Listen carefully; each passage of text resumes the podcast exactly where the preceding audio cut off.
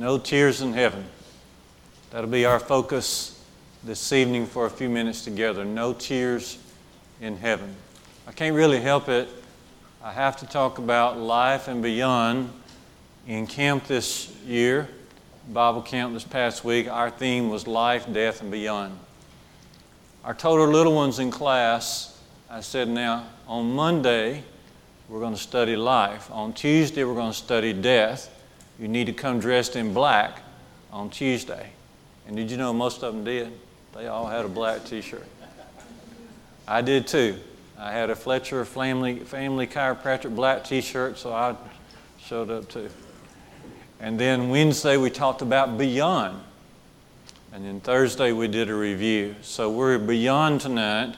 No tears in heaven. This is a study of heaven from the standpoint of what is not going to be there, of what is not going to be there.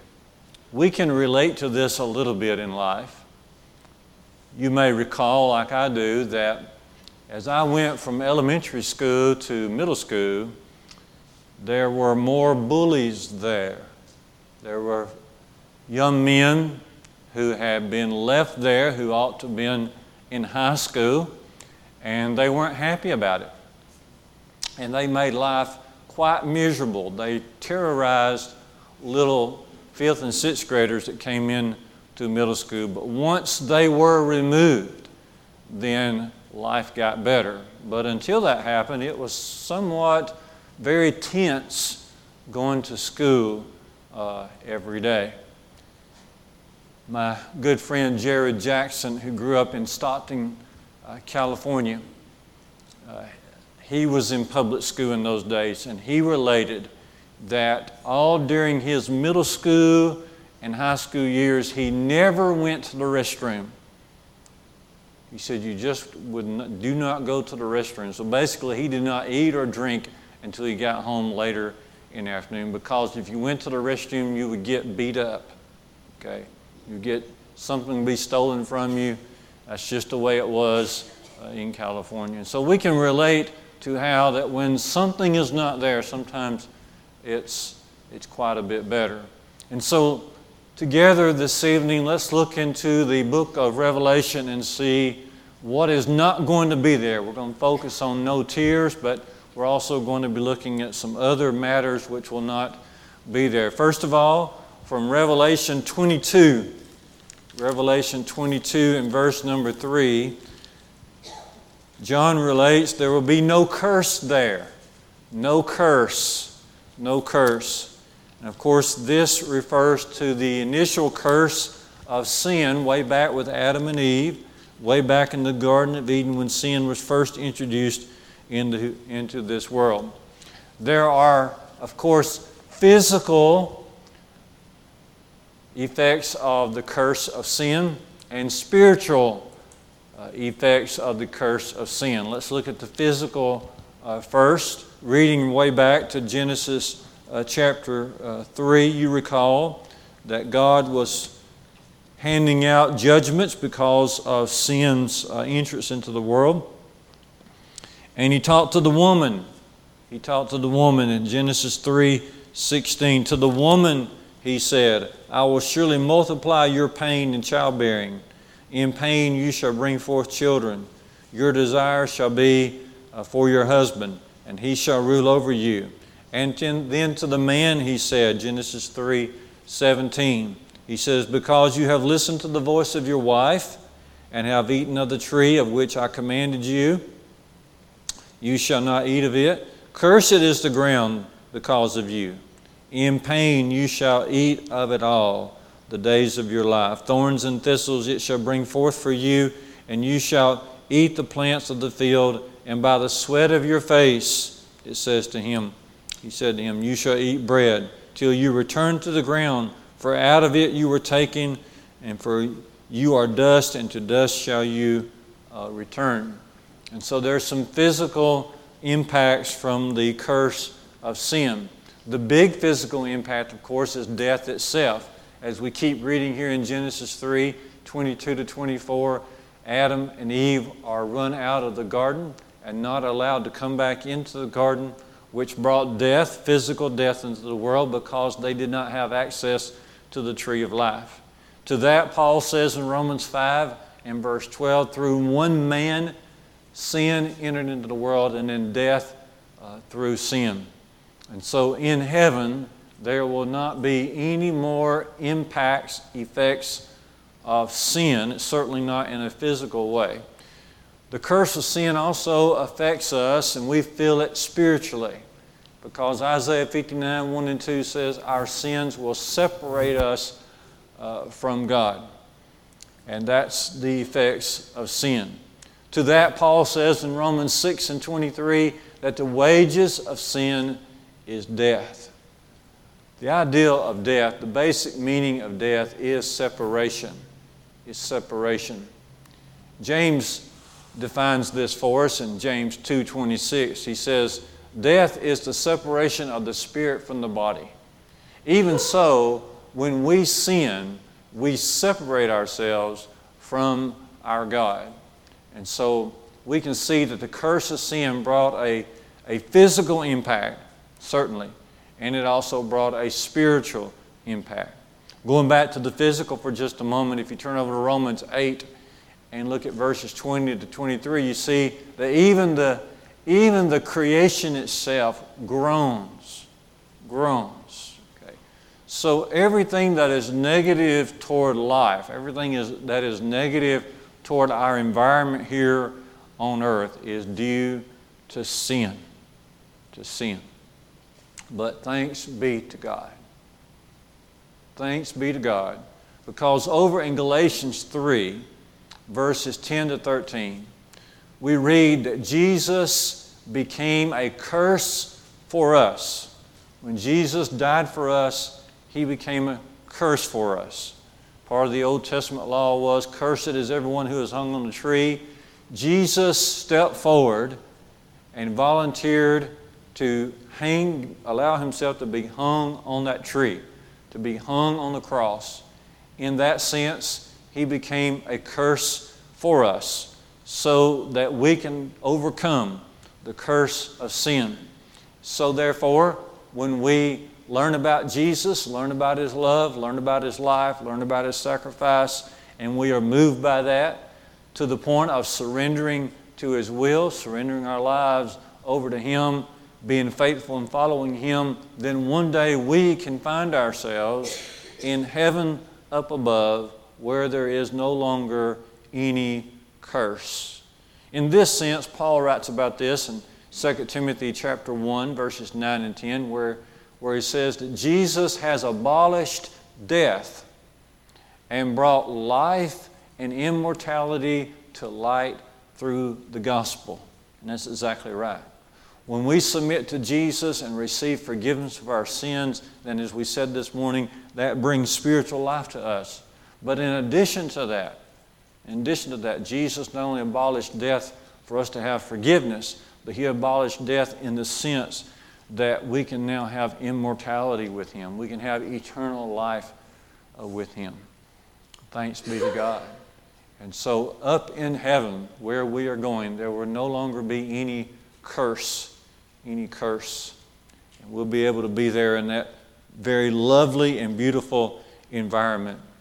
Maybe you'd like to add to that Revelation 22 and verse number 15, where we read that outside of this city of God, outside the city gates, are the dogs and the sorcerers and the fornicators and the murder, murderers, the idolaters, and everyone who loves and practices lies and falsehoods. Okay. All of these who are accursed will not be in that city. Add to that Revelation 21 and verse 27 But nothing unclean will ever enter into this city, nor anything or anyone who does what is an abomination or what is detestable or false, but only those who are written in the Lamb's book of life. So, first of all, what is not there? No more curse. No more curse. Secondly, what will we not find there? What will not be there? No night there. Staying in the same chapter, Revelation 22, verse 5, notice it very carefully no night there. So, in my little 11, 12 year old class this past week, I just, I just made that statement. And Then I asked them, I said, Why will there not be any night in heaven? One little boy, without even hesitating, okay, without looking at Scripture, without anything, he just answered right away, very calmly and correctly. He said, Because God is there. He just right away answered, Because God is there. And how right uh, he is. And that's what the Scriptures uh, bear out. We mentioned this morning 1 John chapter 1, verses 5 and 6, that simply says, God is light, and in him is no darkness at all. If heaven is the home of God, which it is, then we would expect there to be no darkness at all there because God is there. Now look at your Bible at Revelation 22 and verse 5 and see how right this little boy was. Revelation 22 5 says, And no night, and night will be no more. They will need no light of lamp or sun, for the Lord God will be their light and they will reign forever and ever. And then jump up to Revelation 21 and beginning in verse 23. Revelation 21 23. And the city has no need of sun or moon to shine on it, for the glory of God gives it light, and its lamp is the Lamb of God Himself. By its light will the nations walk, and the kings of the earth will bring their glory uh, into it, and its gates will never be shut by day. There will be no night there. Okay. So, what will not be there? There'll be no night there. The presence of God Himself will be something that we will experience that really, at this point, is indescribable. The presence of God.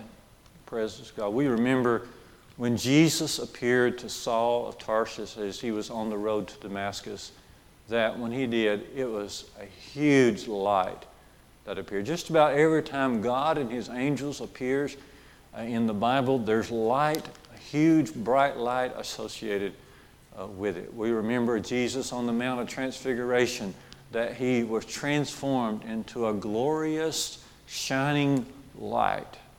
God is light and no darkness at all is found in him. I think also here that there is a comfort concerning the scariness of life. There won't be any of the scariness of life there. Darkness is associated with fear. And I don't really have another word for it the scariness of life. You know, most bad things happen at night, under the cover of night. Maybe that's why we read in Luke 2, verse 8, that the, that the shepherds were out there at night guarding the sheep.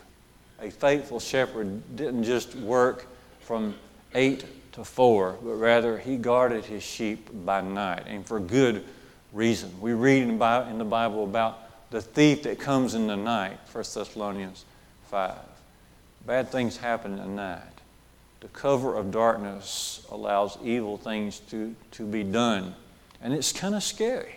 It's kind of scary. But there'll be no night there in heaven. Several years ago, these, these movies came out about monsters Monsters Inc.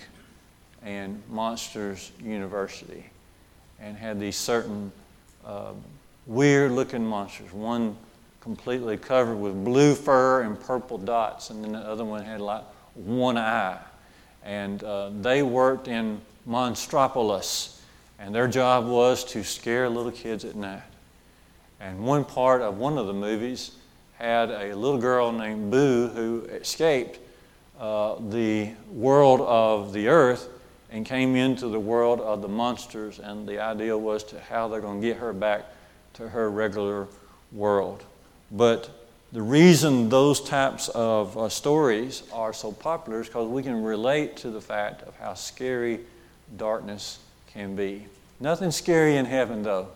Nobody there to spook us. No night in heaven. All right? In the third place, uh, this evening, we're going to go ahead and notice the fact that there are no tears in heaven. No tears in heaven. One of our great and most favorite ideals about heaven no tears in heaven. You see in your Bibles in Revelation chapter 21 and verse 4 uh, these words He will wipe away every tear uh, from their eyes, and death shall be no more. Neither shall there be mourning, nor crying, nor pain any more, for the former things have passed away. And also, if you're just marking in your Bible, you'll notice the same statement made in Revelation 7 and verse 17, where it simply says, God shall wipe away every tear. I have circled in my Bible every tear. Every tear. What a tremendous hope uh, that brings us. Let us first of all think about this in regard to tears. God takes notice of our tears right now. He knows about our tears right now. Way back in Psalm 56 and verse 8, we read how that God keeps our tears in a special bottle. That's what it says. Psalm 56, verse 8. He keeps our tears in a special bottle. That's a, that's a, that's a neat, unique little image he gives us there. And I think what he's trying to do is to let us know that when we are in pain or when we're lonely, that God is close by. He takes note of our, our situations in life, whether or not it's silly, whether or not we feel bad about actually shedding those tears or not, God is right there next to us. And He keeps those tears. They're precious to Him. He's letting us know I know when you cry, and I will not forget what brought that, that pain or that anguish uh, to you. In 2 Kings 20 and verse 5, concerning King Hezekiah, King Hezekiah uh, at this time was undergoing a lot of political uh, turmoil. And uh, God sent a message to him. He says, I have heard your prayers, I have seen your tears. I have seen your tears. And that promise is to us as well. God says that to us constantly, okay? He, uh, he hears our prayers, He sees our tears. We need to take great comfort uh, in that. But it's so true that in heaven, God will wipe away every tear. Let's think about that for a second. Every tear. He will wipe away the tears of concern. Tears of concern. There are things that that concern us as, as followers of God, things that concern us. Paul uh, relates this in Philippians 3 and verse 18. He says, I tell you, even weeping, I tell you, even with tears, I tell you, that there are some who are enemies of the cross of Jesus. he says, Here it is. They are enemies of the cross. He said, I don't tell you this with any joy.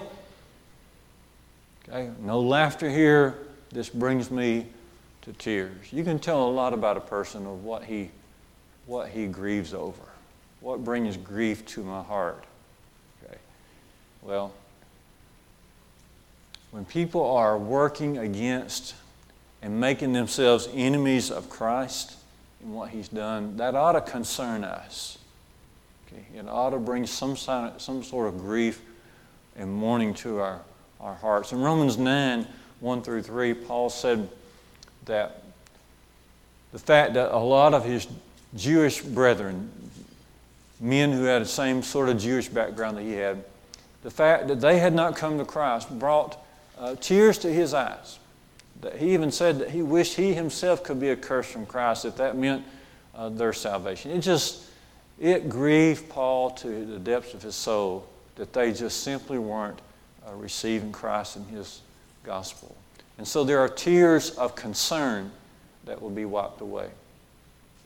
There's also tears of goodbye. The tears of goodbye. There's so many of those in life, aren't there?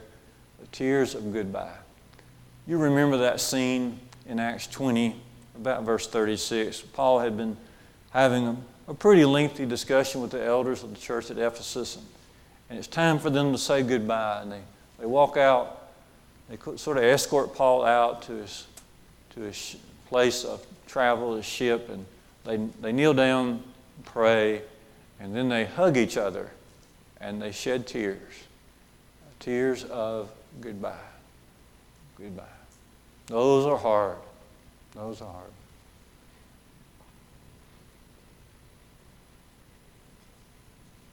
The book of 2 Timothy has Paul's farewell words to that young man, farewell to the world, really. And he mentions Timothy's tears in 2 Timothy 1 and verse 4. He knew that Paul's, Paul knew that his own demise was going to be bringing uh, tears to the eyes of, of Timothy. And he writes to assure him, to comfort him, to challenge him even. So there are tears of goodbye. There's also tears of mourning. This is part of this life, and this is part of what God will wipe away there in he- heaven. Tears of mourning. Tears of mourning.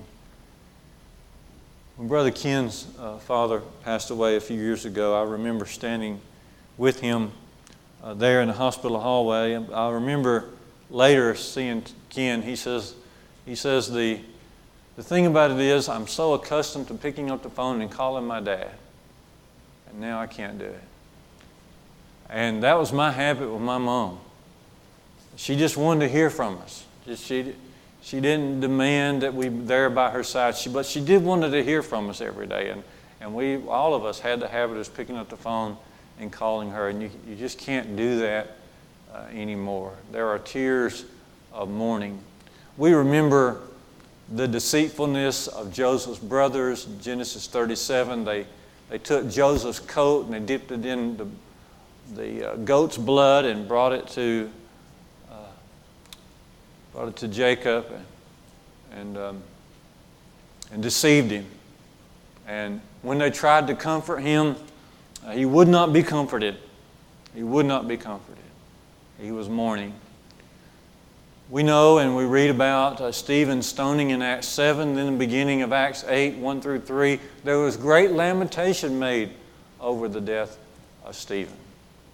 So there are tears of mourning. All of these will be wiped away up there in that, that upper land, that high and holy place of God. And then there are, there are tears of regret. Okay, if you're honest, there are some things you really regret. And every once in a while, it may bring you to a very sorrowful place in life. Hebrews 12, 16 and 17 mentions the, the regret of Esau, who for one morsel of meat gave up his birthright and blessing. And then later, he sought it, sought it diligently with tears, even with tears. And so the background of this is Genesis uh, 25, and then in Genesis 27, you see Esau coming back to his, to his father Isaac. Uh, saying, Reverse it, Father, reverse it. And, and what was done was done. And he sought it diligently with tears, tears of regret.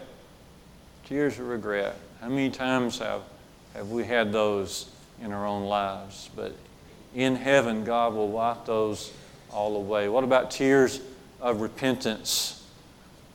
Tears of repentance. If we are true to the will of God, there are times, there ought to be times on this planet during our lives many times where we get on our knees before God and we tell Him, Lord, I've done it again.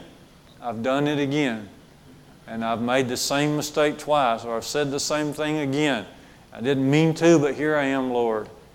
And David says in Psalm 6 that he, he covered his bed at night uh, with tears. Covered his bed made all of his bed just completely soaked in his tears, tears of repentance. And then I would add this one more set of tears, and this is one to think about for sure.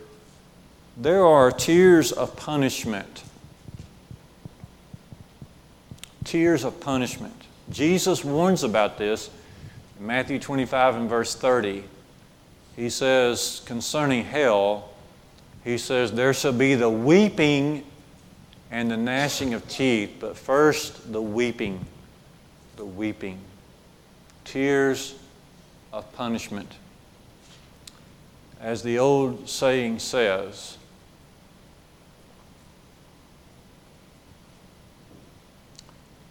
rivers of tears run down the face, but none of the pain can they erase. That's a little saying that is good to think about because it brings soberness to our soul. Rivers of tears run down the face, but none of the pain can they erase. That's a picture of hell, a very real picture of hell. The pain will be lingering forever and ever. The tears that are shed will not erase that pain. But in heaven, all of our tears shall be wiped away, every tear. It reminds you of Psalm 126.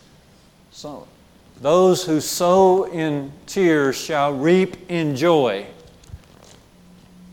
That is ultimately fulfilled in heaven. Those who sow in tears shall reap in joy. Psalm 126 and verse 5. Mark it, mark it, mark it. Those who sow in tears shall reap in joy. Let us not give up. Let us not give up. Let us continue to sow the seed of God's Word, even if it means rough times, even if it means hardship, even if it means tears, because the promise is that one day we will reap in joy.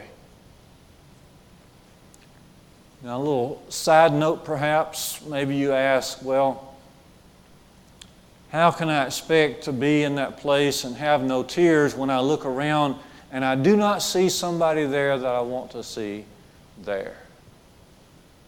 Won't that bring sadness to me then?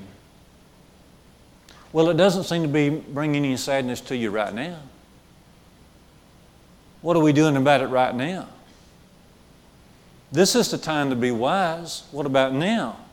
If you're fearful that somebody's not going to be there, then while we have time and opportunity, why aren't we doing something about it now? While we're here under the sun, why aren't we doing something about it now? doesn't Jesus say in John 9, verse 4, we must work the works of Him that sent me while it's day?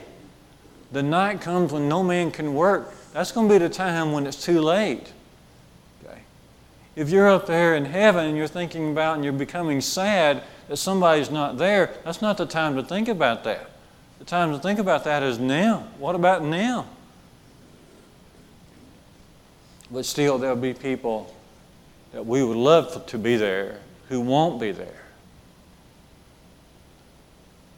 But I believe this is how that works. We have an appreciation, I know you do. You have an appreciation now of spiritual and heavenly things. I know you do. When you get to heaven having left the limitations of this world and having left the limitations of this physical body and you have a new body, then your appreciation for heavenly and spiritual matters will be greatly enhanced to where you will be more in one with the Lord than you ever have been in your life, in your existence. And I believe we'll find ourselves completely agreeing with God, saying, Amen, Lord, Amen. What you have done here is completely correct and righteous and holy. No tears in heaven.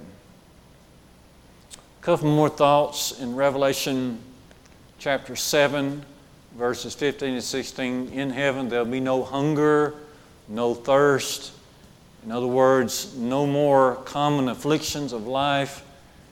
There'll be complete satisfaction there uh, in heaven.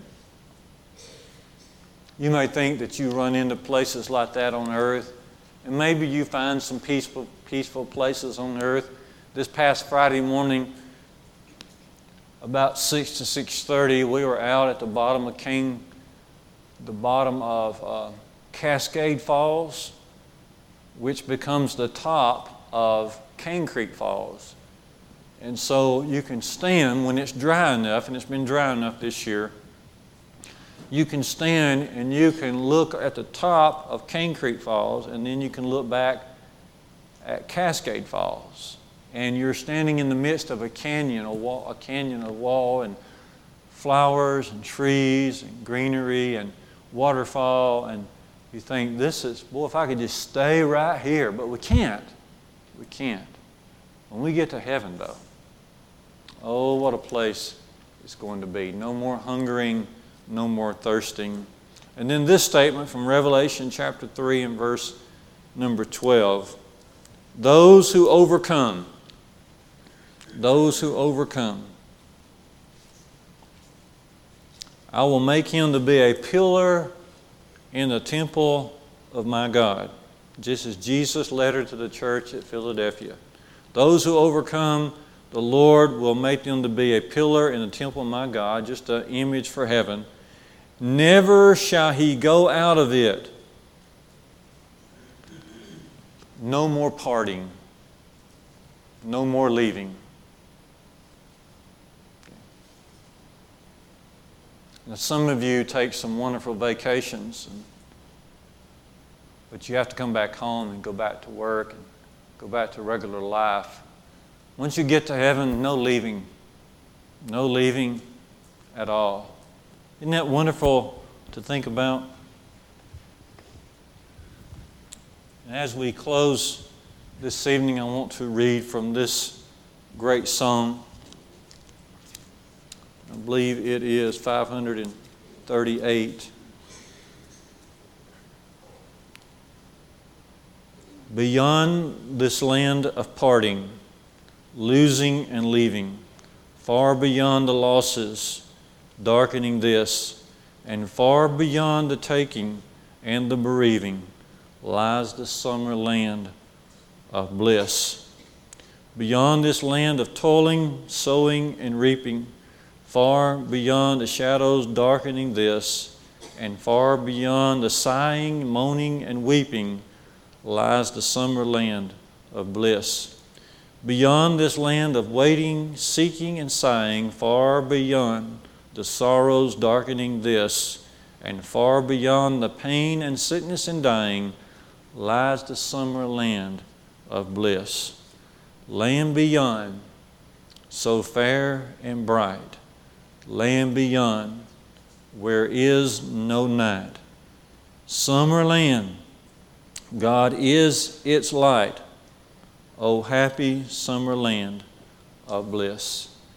If it's time or if you're ready to come home to the Lord, make that decision this evening, right now, as we stand together, as we sing, Brother Tim.